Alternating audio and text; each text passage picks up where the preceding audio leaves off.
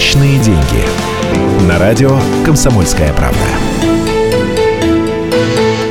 Здравствуйте, начинаются личные деньги. Это наша новая программа, в которой вы можете звонить, в которой вы можете участвовать. Номер эфирного телефона я сразу напомню, может быть, кто-то еще не знает. 8 800 200 ровно 9702. Это номер на телефоне 8 967 200 ровно 9702. Это номер нашего WhatsApp. И э, я приветствую Александра Владимировича Бузгалина, директора Института социоэкономики Московского финансово-юридического университета. Александр Владимирович, здравствуйте. Здравствуйте, уважаемые радиослушатели. Ну что, за эту неделю, пока мы с вами не виделись в стране, много интересного произошло в экономике? Ну, к сожалению, не так много, хотя есть проблемы с интересными событиями. Интересные события, они, с одной стороны, дают надежду на изменения к лучшему, но с другой стороны, чреваты угрозой на худшее. Да? И большинство наших граждан очень часто предпочитает отсутствие изменений, отсутствие новостей, и даже поговорка «отсутствие новостей есть самая хорошая новость» стала типичной. Хотя для нашей экономики новости нужны. Мы находимся в состоянии депрессии уже не первый год, э, минус ноль так называемый, то есть минус несколько десятых процента – это самый оптимистичный прогноз на 2016 год.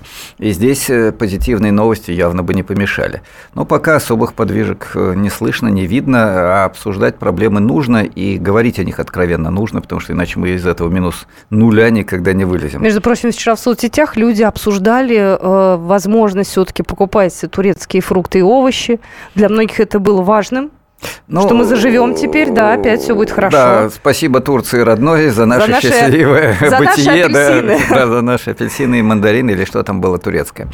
Э, понимаете, э, диалог с Турцией это хорошее дело на самом деле, потому что действительно есть много совместных проектов, начиная от больших проектов э, типа газа, заканчивая тем, что касается каждого и вещей, и продуктов, и огромное количество строительных программ и так далее. Другое дело, что сотрудничество как с Турцией, так и с любой другой страной должно быть стратегическим стратегически ориентировано и нести пользу для как минимум двух стран, которые участвуют в этом диалоге. Причем под странами можно понимать корпорации, э, у которых есть олигархи-владельцы, а можно понимать граждан. И вот интересы страны, э, имея в виду олигархов, и интересы страны, имея в виду граждан, это два разных типа интересов, я бы сказал, да, как в Одессе, две большие разницы. Поэтому то же самое касается сотрудничества с Турцией. Здесь есть большой объем интересов э, нашего капитала, угу. есть большой объем интересов э, турецкого капитала. Насколько и всегда ли это выгодно и полезно для граждан, это другой вопрос, который можно специально обсудить, как и любой другой вопрос международного сотрудничества. Да? Мы mm. его обсуждаем или текущие новости? Все обсуждаем. Скажете? Президент Российского союза промышленников и предпринимателей Александр Шохин считает, что в течение трех следующих лет налоговая нагрузка на бизнес возрастет. Подготовил, я так понимаю, доклад на эту тему. Российский союз промышленников и предпринимателей на 2017 год, который вот к февралю они представят. А, насколько это все на нас отразится? На бизнесе у нас есть много слушателей, у кого свой бизнес, э, пусть даже маленький, мелкий, ну, в общем-то, тоже дело. Это тоже дело, и, к сожалению, в России есть большая разница опять, кругом большие разницы. Большая разница между реальным малым бизнесом и э, тем бизнесом, который курирует Российский союз предпринимателей и промышленников РСПП. А, ну, во-первых, бизнес всегда жалуется на то, что налоги очень высокие. Они да? справедливо жалуются или они немножко тут вот, э, злоупотребляют? Давайте к этой теме мы вернемся чуть позже. Сначала ага. все-таки про разный бизнес.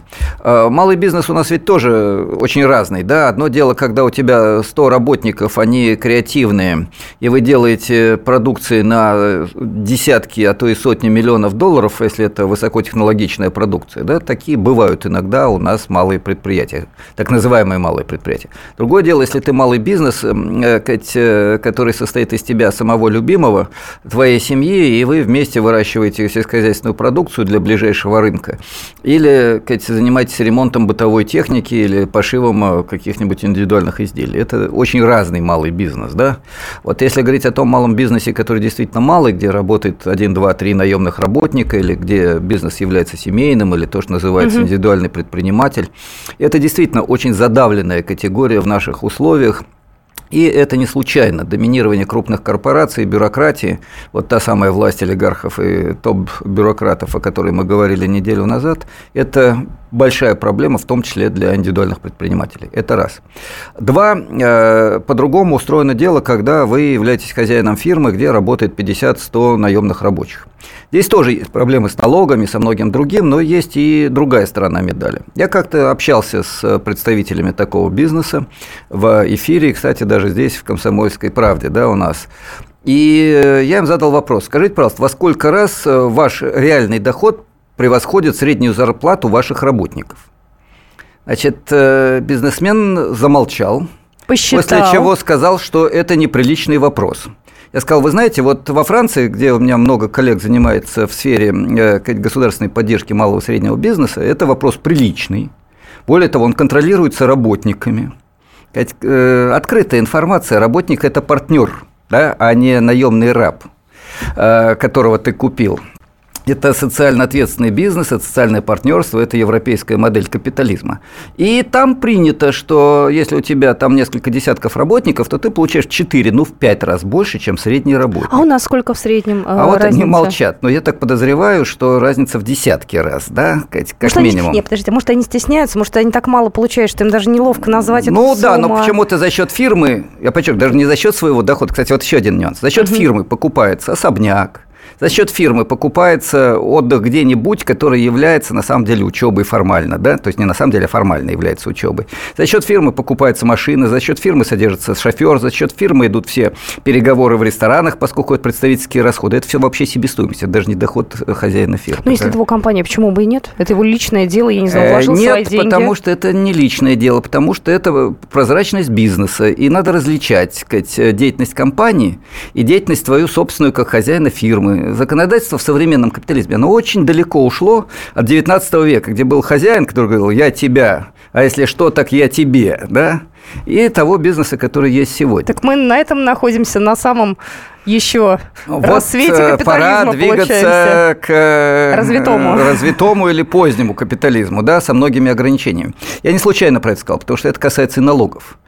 Есть налоги на доход, есть налоги на прибыль, есть налоги на добавленную стоимость. И есть масса способов э, уходить от налогов, э, что, в общем, является нормальным для бизнеса во всем мире, э, желательно так, чтобы не нарушать законодательство. Да? Самая востребованная профессия у экономистов какая? Специалист по оптимизации налогообложения. Mm-hmm. Что такое оптимизация налогообложения? Это когда фирма платит мало, и государство получает мало, да, соответственно? Нет, государство получает столько, сколько... чтобы нигде не придраться, я правильно ну, понимаю? Да, да? Чтобы никто никого да, не никто посадил. не мог да? Да, посадить. Да. Стремление искренне и честно заплатить налог так, чтобы это было по совести, э, что называется. Да, вот очень часто говорят, бизнесмен – это человек, который думает о нравственности, они совестливы, да, они вот думают, э, на самом деле они думают о своих деньгах, об их максимизации, да, сказать, э, насколько это соотносится с совестью, это второй вопрос. Вот Главное, чтобы уголовный кодекс не нарушал. Это абсолютно верно, сидеть никто не хочет, а за пределами Российской Федерации такие же принципы или там все честные, справедливые а Нет, других-то побеспокоится? Там э, не все честные и справедливые, ситуация гораздо более сложная. Во-первых, э, капиталистический мир делится на две очень неравных части. Одна часть – это страны центра, Западная Европа, США, Япония. Э, другая часть – это полупериферия, Китай и так далее, Бразилия, и периферия, ну, скажем, Африка к югу от Сахары. И везде по-разному. Если говорить о развитых странах, да еще с социал-демократической моделью типа скандинавской, или социал-либеральной моделью типа Германии, да, то там э, существенно по-другому. Там принято платить налоги. Там, если ты предлагаешь дать наличными деньги переводчику, чтобы он не отдал 30% в бюджет, да, хотя он на тебя смотрит круглыми глазами, говорит, слушайте, а за счет чего будет жить пенсионный фонд? А как же будет содержаться бесплатный университет и бесплатная школа? Я не могу так поступить, вы меня толкаете на аморальный поступок, да? На моральный. А не моральный, на преступление. Не на преступление, на моральный На моральный поступок. поступок. Да. А что мораль, не мораль. Мораль вот. туда, мораль сюда. Да, поэтому давайте мы еще немножко поговорим о действительном налогообложении, о том, как его оптимизировать. Я так понимаю, нам пора уходить на перерыв, как всегда, э, в это время, да? Да, и я напоминаю, что вы можете в нашем разговоре участвовать. 8 800 200 ровно 9702 – это наш телефон. 8 967 200 ровно 9702 – это наш WhatsApp. И тут есть еще замечательная новость, которую мы тоже обсудим. Имущество сбежавших банкиров будет продано продано, чтобы расплатиться с обманутыми вкладчиками. И это мы тоже обсудим. Обязательно. Много тем у нас для разговора. Подключайтесь. 8 800 200 ровно 9702. Я еще раз напоминаю, программа «Личные деньги» она абсолютно народная. Вы можете поучаствовать. И я еще раз хочу представить нашего гостя. Александр Владимирович Бузгаль у нас сегодня в эфире. Мы с ним вернемся в эфир буквально через две минуты. Будьте с нами. Личные деньги.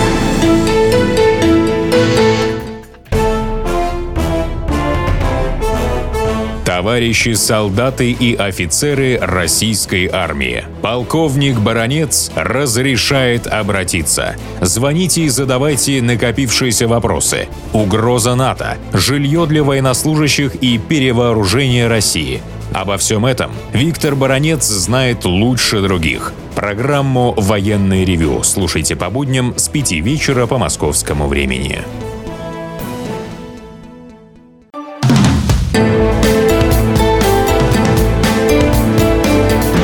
Личные деньги. На радио «Комсомольская правда». Здравствуйте, мы продолжаем. Сегодня в студии директор Института социоэкономики Московского финансово-юридического университета Александр Владимирович Бузгалин, и мы говорим о предпринимательстве в таком прикладном формате. Можете к себе, кстати, примерить. Сейчас э, Александр Владимирович вопрос вам задаст. Да, вопрос, э, который у нас появился в первой части программы. Вообще, должен ли быть прозрачным бизнес, должен ли предприниматель показывать работнику и всем остальным, как он расходует свои деньги, или это мой кошелек, и никто в него не заглядывает. Деньги личные, да, что хочу, то ворочу. Ну и мы начали немножко сравнивать разные страны. И я вспомнил, ну я же профессор, все-таки не могу без этого обойтись, про то, что бывает два типа капитализма. Первый вариант, когда наемный работник продает свою рабочую силу, и дальше у него нет никаких прав. Он продал себя, да, на 8 часов во время работы он раб того, кто купил его рабочую силу. Да, думай о чем хочешь, но делать будет то, что я тебе скажу. Ты свою способность к труду продал мне. Я хозяин, ты дурак. Все. Второй вариант, когда мы работаем с э, современным работником, который часто должен шевелить мозгами, быть инициативным, чувствовать себя человеком и чувствовать себя партнером фирмы. Потому что поймите, если он, э, ты хозяин, я дурак, он и будет работать. Вот не проследил, я тут же сел и ничего не делаю. Это да? называется мотивация, да? Да, мотивация. Вот. Мотивация, которая связана не только с деньгами, но и с чувством хозяина, сопричастности к делу, заинтересованности в конечном результате. Э, часто работников превращают в акционеров фирмы даже, э, или партнеров по малому бизнесу, особенно креативных работников. Да? Если ты хочешь, чтобы он, э, плавая в бассейне, думал о том, как увеличить объем продаж, то ты должен его сделать партнером, а не просто наемником, которому ни до чего нет дела.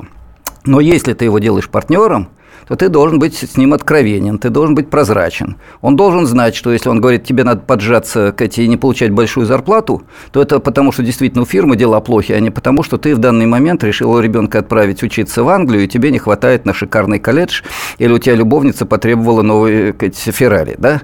Кать, а как понять, меня обманывают или действительно мне говорят правду? А и... вот для этого есть масса, извините, я вам даже договорить не дал, да, видите, ажиотаж поднялся, да?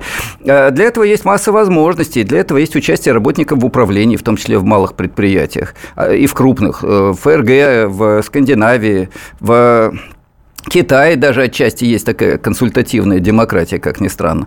Во многих других странах, в Латинской Америке это принято. Что это означает? Э, основная часть э, финансовой и коммерческой документации является открытой. Во всяком случае, вся та, которая открыта для государственных органов. Да? Раз. Два. Работник имеет право участвовать в заседаниях Совета директоров, причем с правом решающего голоса. Это сказать, э, правило ФРГ, корпорации и вообще любых частных, частных фирм ФРГ.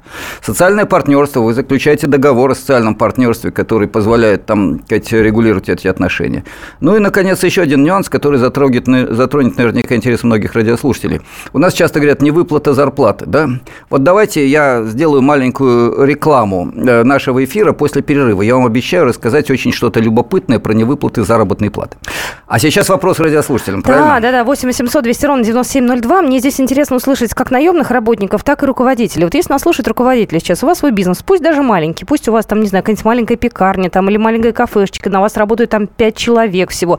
Вы э, как-то отчитываетесь от своим, перед своими сотрудниками? Вы, вы им объясняете, какие у вас финансовые дела? Вы, вы открыты перед ними или вы вообще их не пускаете во всю эту вот И считаете, историю? что и пускать не надо. Пусть себе пашет, это его дело. Зарплату плачу, и пошел ты дальше куда-нибудь э, подальше и не мешай мне делать мой бизнес, да? 8, да, это я умный, мой бизнес, мои деньги. Тебе да. не нравится? Нравится, иди гуляй. 8 800... Это не позиция Бузгалина, сразу скажу, да? Это, Я, не, это, не, это вопрос. Это мы народную позицию озвучим, потому что мы понимаем, такое мнение есть наверняка. 8 800 200 ровно 9702. Сергей, мы вас слушаем.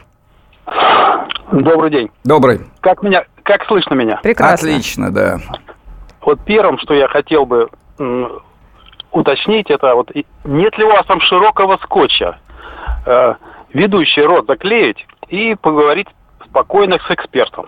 Нет, Читал замечательная его... ведущая. Я не дам такого как, насилия над замечательным и полезным очень человеком, который помогает мне работать. Я бы один вам лекции начал читать, и вы бы умерли от скуки. Извините, это я сразу вмешался. Да, спасибо, слушаем вас дальше. Спасибо да. большое. Да. Вы знаете, я э, озвучиваю очень часто ту точку зрения, которая у некоторых слушателей, слушателей возникает.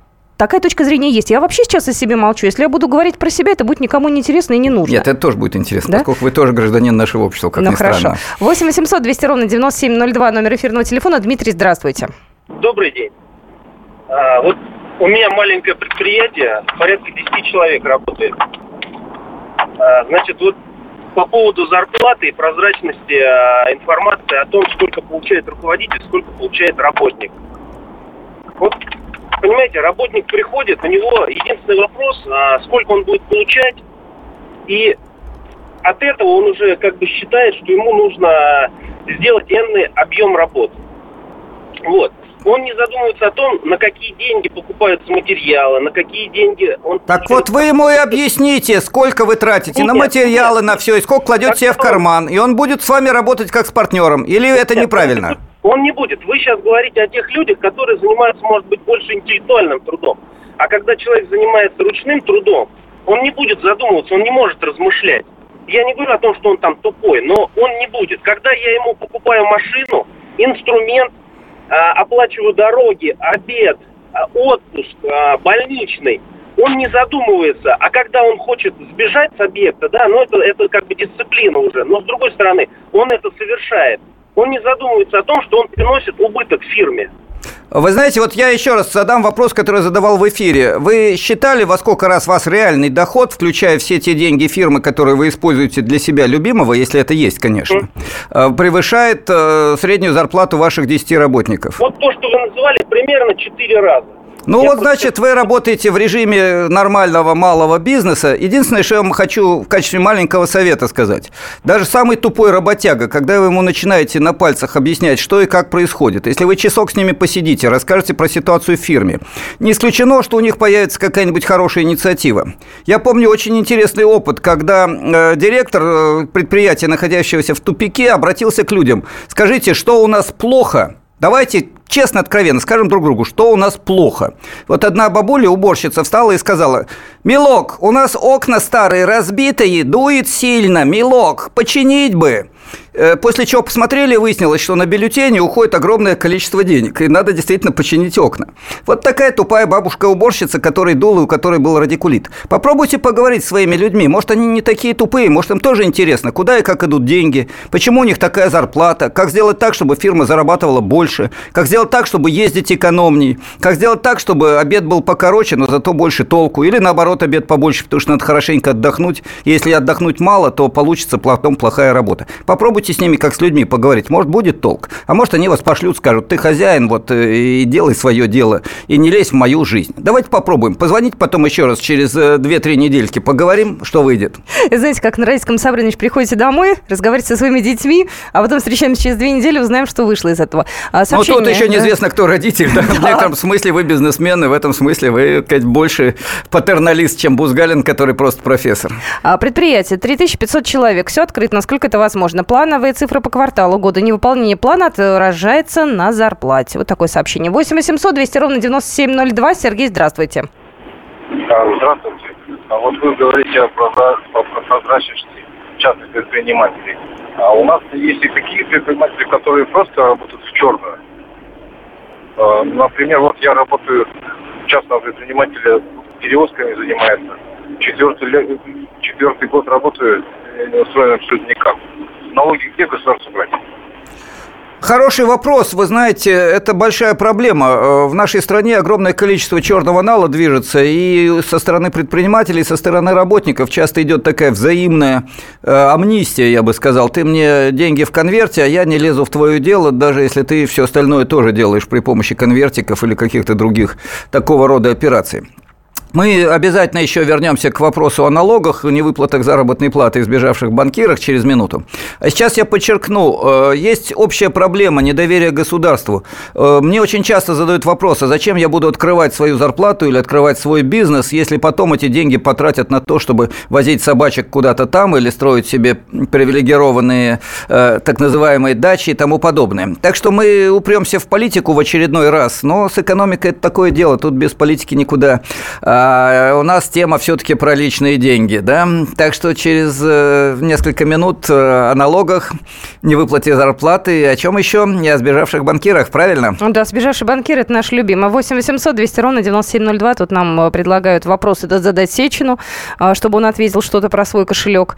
Ну вот, но это опять политика-экономика, все совпадает. Да, но про политику как-нибудь в другой раз все-таки. Да, и можно даже в другом эфире. Все-таки нам интереснее считать деньги, так как программа называется «Личные деньги». Мы вернемся в эфир через пару минут минут.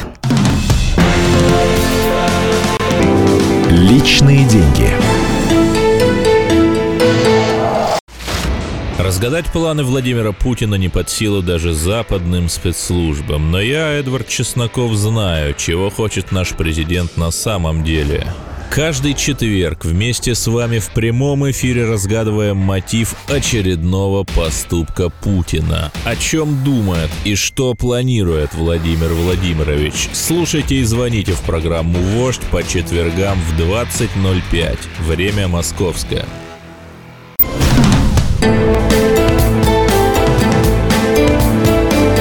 Личные деньги. На радио «Комсомольская правда». Продолжаем нашу программу. Это программа «Личные деньги». Александр Владимирович Бузгаль на студии, директор Института социоэкономики Московского финансового юридического университета. И нам приходит сообщение, я зачитаю, работаю в группе, в группе компаний больше, чем 500 человек, годовой оборот 1 миллиард рублей, директор богатый человек. Мне не важно, откуда богатство, он дает мне возможность заработать, летучки, летучек нет, а, карьерного роста тоже, платит исправно и хорошо, двояко, но мне нормально. Сергей из Москвы. Сергей, э, это замечательно, если вам ничего, кроме того, чтобы платили нормально, в жизни не нужно. Но не все люди так устроены. Э, во-первых, э, некоторым хочется, чтобы платили немного больше, и хочется понять, а можно ли это сделать в рамках данной фирмы. Ну, скажем, за счет каких-нибудь небольших инноваций, за счет совместной э, деятельности по улучшению организации труда. Я в данном случае выражаюсь замысловато, но речь идет о простых вещах. Вот в Японии есть кружки качества, когда люди собираются в рабочее время по инициативе руководства корпорации, обсуждают, что можно улучшить. Далеко не всегда бывает эффект, но иногда эффект бывает, и он дает огромные результаты и дает хорошее качество качества японские товары это все-таки не китайские. Да, Но они еще и умирают на работе, там прямо ну, от это уже, усталости. Да, бывает и так, да, не все хорошо в Японии, как и везде. Э, иными словами, можно подключиться немножко к делам своего предприятия. Во-вторых, бывают люди, которым в целом важны не только свои собственные личные дела, но и то, что происходит с другими работниками, то, что происходит в стране, то, насколько справедливо или нет устроено это общество. Давайте эту большую тему пока подвесим и просто подумаем, а вам это интересно или вообще это все не для вас? Платят деньги, хорошо. Пошел в магазин, деньги потратил, э, пиво попил, костюм новый купил, а на машину новую накопил, счастье жизни состоялось. Многоточие. Я обещал поговорить немножко о невыплате зарплаты. Я просто хотел обратить внимание радиослушателей, как тех, кто получает зарплату, так и тех, кто ее платит. Если вы заключили рыночную сделку, подчеркиваю, рыночную сделку по покупке товара рабочая сила, то вы обязаны за купленный товар заплатить. То есть, если рабочий подписал с вами договор и отработал месяц, это значит, что вы взяли его товар. Как вы берете товар в магазине, как вы берете пиджак или как вы берете машину. Вы месяц на машине поездили, потом говорите, вы знаете, у меня тут дома обстоятельства сложились так, что у меня нет денег заплатить вам за машину. Что будет в этом случае? Вас поставят на счетчик, да? И заставят заплатить еще больше и с процентами. Угу. И чем дольше вы не будете платить, тем больше вы должны будете заплатить. А если вообще не заплатите, в лучшем случае дадут под суд, а то и разберутся каким-нибудь замечательным методом. С товаром рабочая сила происходит наоборот. Не заплатили заработную плату, что это такое? Вы украли товар рабочей силы. Вы товар взяли, деньги не отдали. То есть украли. Поэтому, уважаемые радиослушатели, если вам не платят заработную плату вовремя, у вас воруют товар. Тут не о социализме речь идет, не о коммунизме, не о справедливости. Речь идет о нормальной рыночной сделке, рыночной честности перед законом. Даже не моральной, так сказать, а перед законом.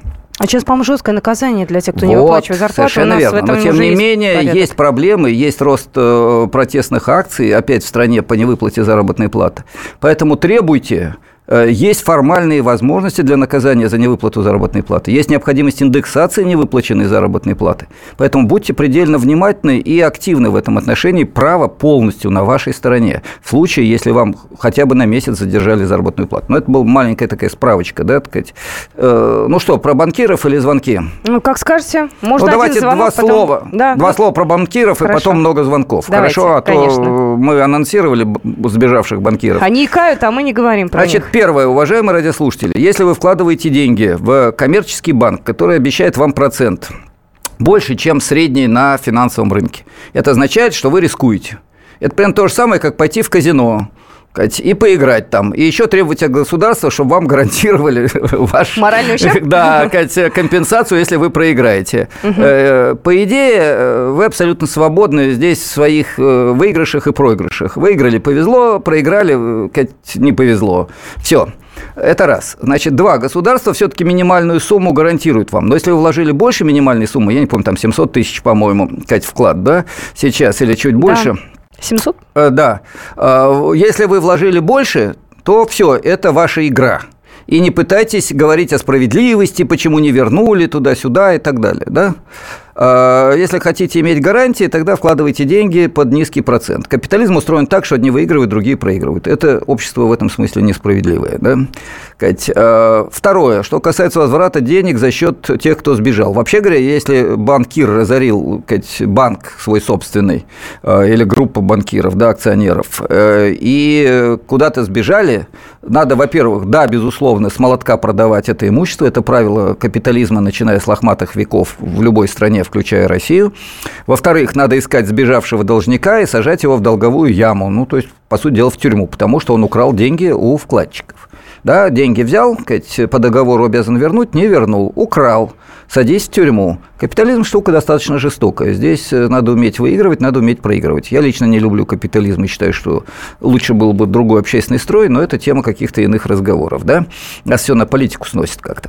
Давайте звонки лучше принимать. Да, нас тут поправляют от 1 э, миллион 400. Я вот ну, могу честно сказать, не помню, какая сумма. Я помню, что 700 тысяч была раньше, потом она увеличилась. Вот на данный момент, если говорить миллион 400, ну, верим вам на слово. Уточним сейчас эту информацию. 8 800 200 ровно 9702. Дмитрий, говорите, пожалуйста. У меня, пожалуйста, вопрос к, э, к эксперту.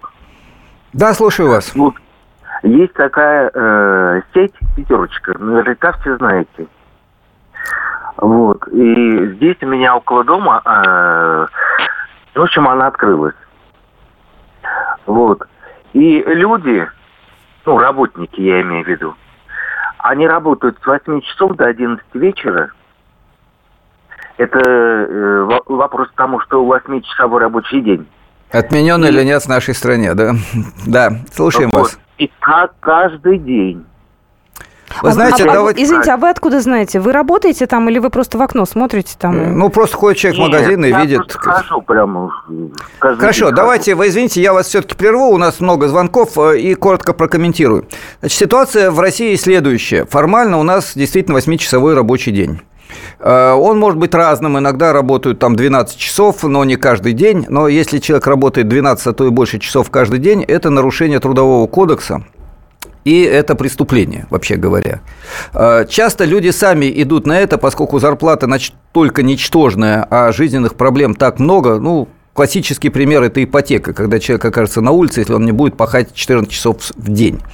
И это одна из проблем современного российского капитализма, когда минимальная заработная плата установлена на уровне 10 тысяч рублей, даже чуть меньше, а на эти деньги прожить – это мука. Мы, кстати, в эфире как-нибудь обязательно обсудим, как прожить на минимальную заработную плату, на прожиточный минимум, э, ибо у нас 20 миллионов людей каким-то образом ухитряются на 10 тысяч в месяц жить, да, платить за квартиру, за газ, за свет, за за воду, за все платить и жить на эти деньги. Наши, наши же депутаты предложили э, сделать минимальную ставку за час 100 рублей. Вот я обсуждала в субботнем эфире, спросила, товарищи дорогие, а вам 100 рублей в час это много или мало? И я была ужасно расстроена тем, что многие слушатели звонили, говорили, у нас меньше 100 часовая оплата. Мне Конечно. было так обидно за них уже, вот искренне могу сказать. Да, это большая проблема. Более того, у нас, извините, во многих университетах э, профессор, доктор наук получает 300 рублей в час, э, а ему еще надо подготовиться к лекциям и потом еще проверить работу, если он ведет семинарские занятия. Да? Но это апропо. Профессора не самые несчастные люди, хотя не самые богатые, естественно, на белом свете. Давайте мы примем еще звонок. Да, Алексей, здравствуйте. Говорите, пожалуйста. Добрый день. Добрый. Я хотел э, чуть-чуть затронуть вопрос, вернуться к вопросу по поводу э, выплаты белые, черные в конвертах, не в конвертах. Я сам владелец бизнеса.